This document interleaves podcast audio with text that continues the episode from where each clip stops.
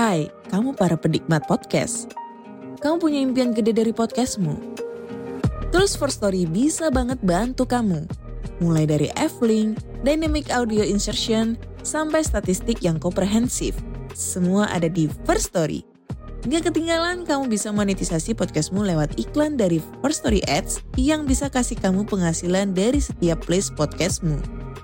Yuk gabung sekarang dengan klik di firststory.me. Sekali lagi, klik di firststory.me. Mari kita bawa mimpi podcastingmu menjadi kenyataan. Hello? Hello? Podcast Network Asia. Network Asia.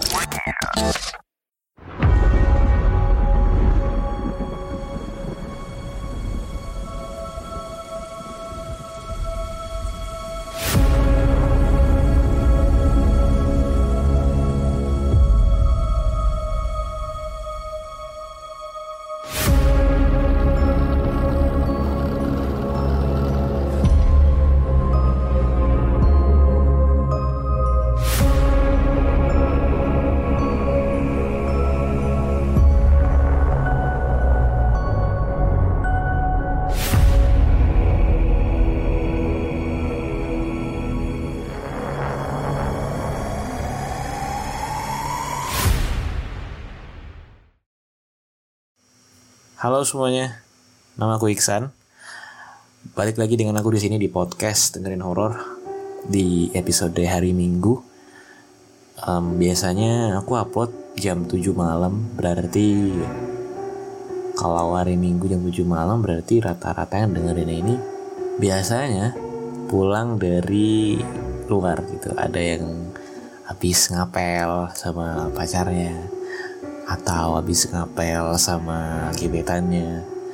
Atau mungkin habis ngapel sama selingkuhannya gitu kan. nggak ada yang tahu gitu. atau mungkin habis ya nongki nongki nongki gitu sama teman-teman satu circle gitu kan. Habis pulang terus terus capek pengen tidur. Terus cari bahan buat tidur. Dengerin podcast gitu kan.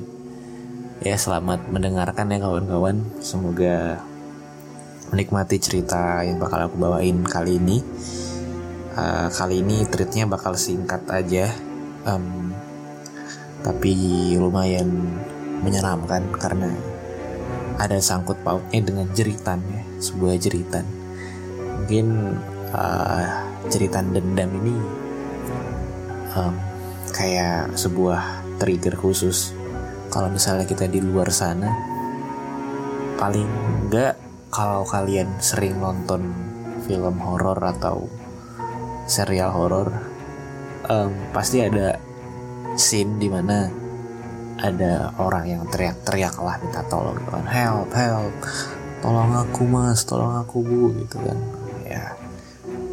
Mungkin itu berasal dari um, sebuah eh, seorang korban yang terpana atau terperangkap atau menjadi korban gitu kan dari sebuah tindak kekejaman yang orang belum tahu apa itu kekejamannya. Oke, okay, so ini tweet dari akun Twitter @rian_frdnt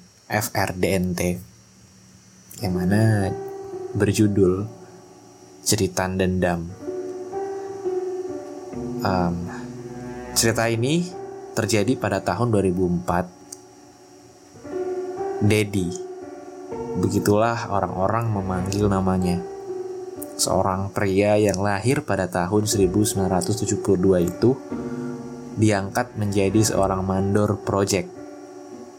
Setelah sebelumnya hanya menjadi kuli bangunan biasa. Pengangkatan Dedi menjadi seorang mandor dikarenakan sang mandor sebelumnya menderita gejala stroke dan kemudian mempercayakan jabatannya tersebut kepada Dedi. Dedi yang memiliki satu istri dan tiga anak tersebut membawa berita bahagia ini kepada keluarganya. Semuanya menangis penuh haru mendengar Dedi yang sudah 10 tahun menjadi kuli bangunan itu tiba-tiba diangkat menjadi seorang mandor. Esok harinya, Dedi mengambil alih semua pekerjaan sang mandor lama di lapangan pihak perusahaan pun telah menandatangani pengangkatan Dedi sebagai seorang mandor yang baru. Semua berjalan normal dan bahkan teman-temannya pun mengucapkan selamat atas pengangkatan Dedi tersebut. Anak ketiga Dedi yang bernama Ecin Kuraisin menyarankan agar sang ayah tidak agul kupayung lutut atau pepatah dalam bahasa Sunda yang memiliki makna jangan sombong. Ecin khawatir pengangkatan ayahnya menjadi seorang mandor. Yang mendadak ini bisa menjadi hal yang menimbulkan kecemburuan sosial bagi pekerja yang lain. Apalagi pengangkatannya menjadi seorang mandor baru dalam proyek tersebut itu didapatkan dari sebuah penderitaan mandor lama yang tiba-tiba terkena gejala stroke.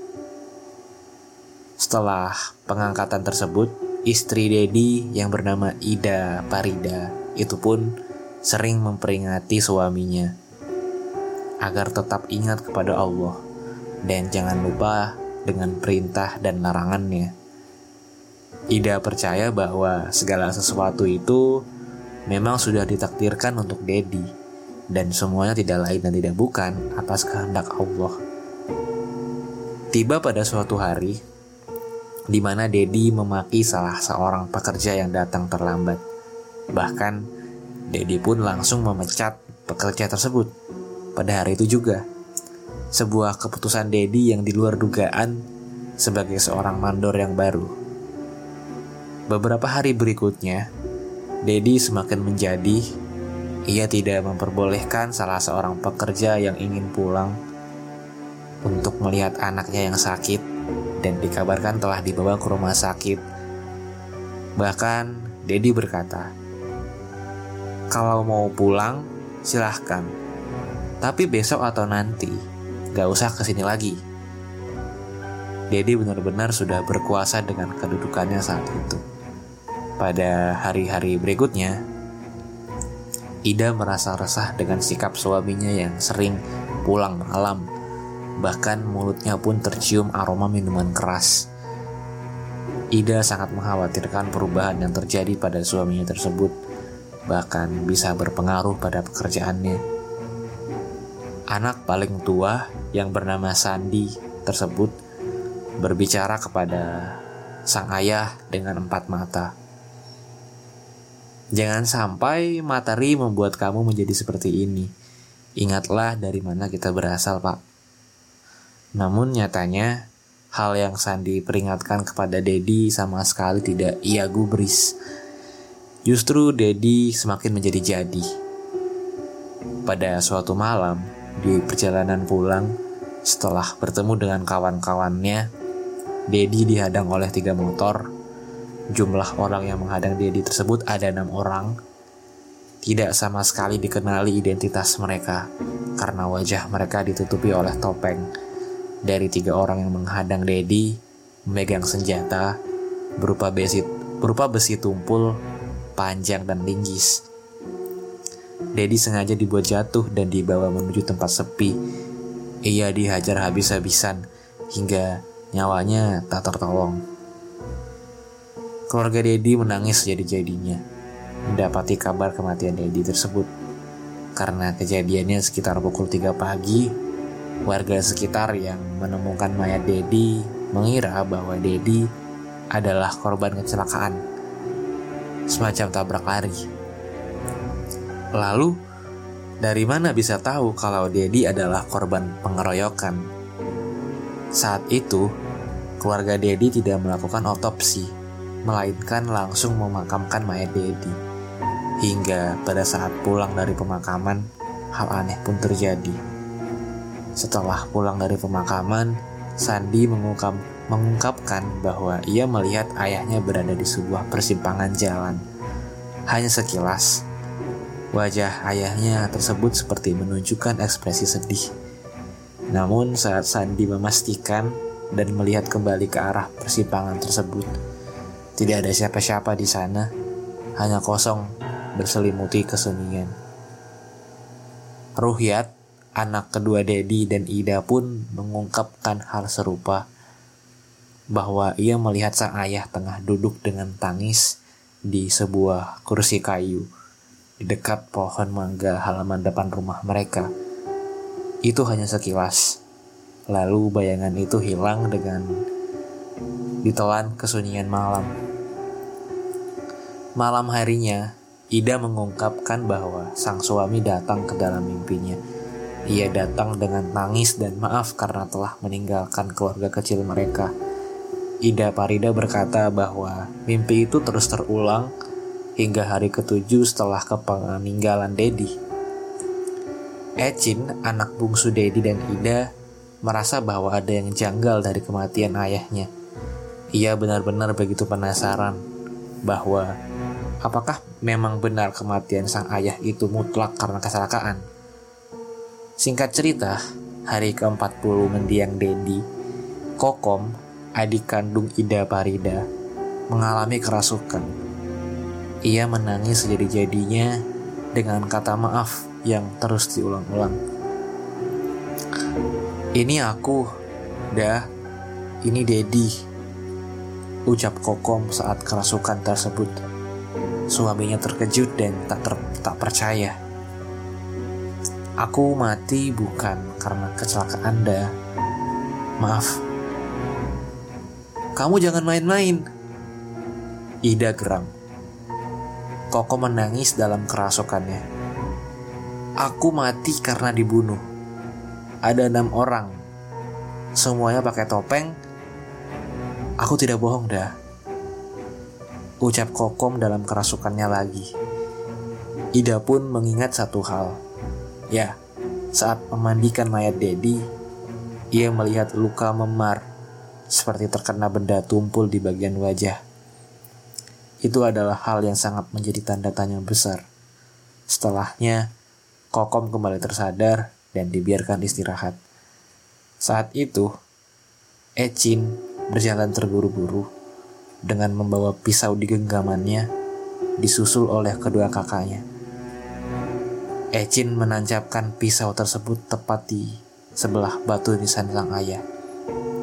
Ia berkata, "Kalau memang ayah mati terbunuh, balas dengan pisau ini kepada mereka."